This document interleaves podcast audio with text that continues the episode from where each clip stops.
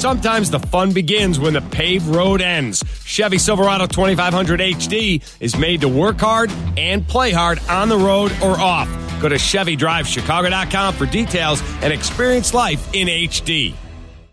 Pavlo Bandriwsky is with us. He has joined us on Chicago's afternoon news since uh, the first day or two of the invasion. And have you talked to any friends or family members in Ukraine today, Pavlo? Well, I have, uh, Lisa. And, uh, you know, first of all, I want to thank you. I want to thank Bob Sirott and uh, uh, Joseph Lindsley for continuing to keep uh, the listeners aware of what's happening in Ukraine. This is as you said, it's, it's beyond a war. It's genocide of the Ukrainian people. That's exactly what's going on. And we've talked to people. We've got many, many refugees now living here in uh, Chicago. And uh, they uh, immediately have been online or uh, uh, messaging uh, their loved ones back home to see how they're doing. And as Joseph described, this is the most aggressive, indiscriminate attack since February 24th. You know, rockets yeah. and missiles were launched and and blasted uh, throughout all of Ukraine, not just in the east and the south where the fighting has been concentrated, but in uh, Lviv and western Ukraine and central Ukraine and and throughout the country. And they've been attacking residential buildings, apartments, museums, universities. You know, regular uh, city streets where people yeah. are just driving down to take care of business, and it's and uh, it, it, it is not a war. Not when you attack unarmed civilians. Right. Not That's you... not a war. That is not a war. And Ukraine didn't do anything to provoke this war. In fact, uh, President Zelensky of Ukraine said today that these were deliberately timed to kill people and knock out Ukraine's power grid. Um, his his prime minister said 11 major infrastructure targets were hit in eight regions, leaving swaths of the country with no electricity, water, or heat. And I think of all those kids that are in Chicago schools today that are refugees from Ukraine worried about their dads. Well, absolutely. And, you know, it, it is so cynical. It's, it's beyond horrible that they're trying to create power blackouts there, heating blackouts there, and destroying residential apartment buildings so people have no place to live as the winter is approaching.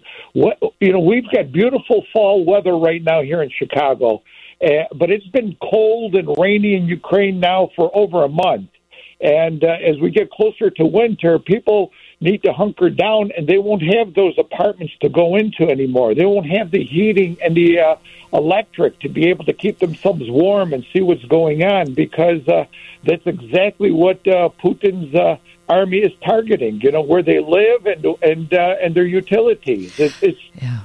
Pavlo Bandriwsky is a vice president of Ukrainian Congress Committee of America, the Illinois division. How many Ukrainians do we have in Chicago, Illinois, in the Midwest? Well, we had uh, about 200,000 uh, people of Ukrainian heritage living here in the state of Illinois. Most of them concentrated around uh, Chicagoland, but, you know, it, it skitters, uh, including downstate and so forth. Uh, but we have uh, the biggest concentration uh, right here. And now, since then, thousands of moms and their kids have been coming uh, uh, to, to uh, you know, uh, join uh, people of their heritage here in uh, in Chicago. What has to be done to put a stop to this, Pavlo? In your mind, what has to be done?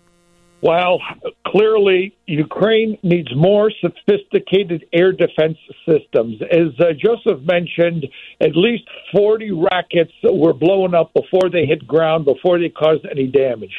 They need more.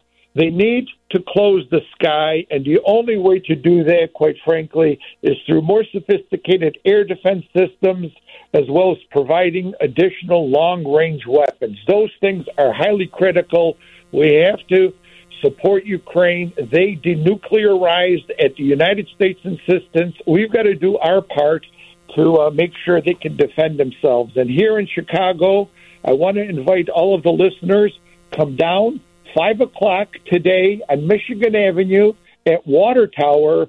We have a big protest against Russian terrorism uh, uh, to stop Putin, and uh, we would welcome everyone who could come and join us in that action.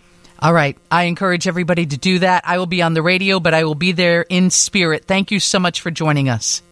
And thank you as well, Lisa. All the best. Pavlo Bandriwsky, Vice President of Ukrainian Congress Committee of America. If you have a second today, look at some of the videos. People, they just captured on their cell phones while they were at a stoplight or one is just a girl walking to school and, and bombs are dropping around her. And then we get caught up in some pretty insignificant things in our daily lives, and at least we're not trying to um, save our lives by jumping into a, a bunker or a bomb shelter. Um, we will talk about Columbus Day, Indigenous Peoples Day. What do you recognize it for? Um, Ron Onesti, who is the president of the Joint Civic Committee of Italian Americans, will join us, and I hope you'll be a part of the show. 312 981 7200. Lisa Dent, WGN.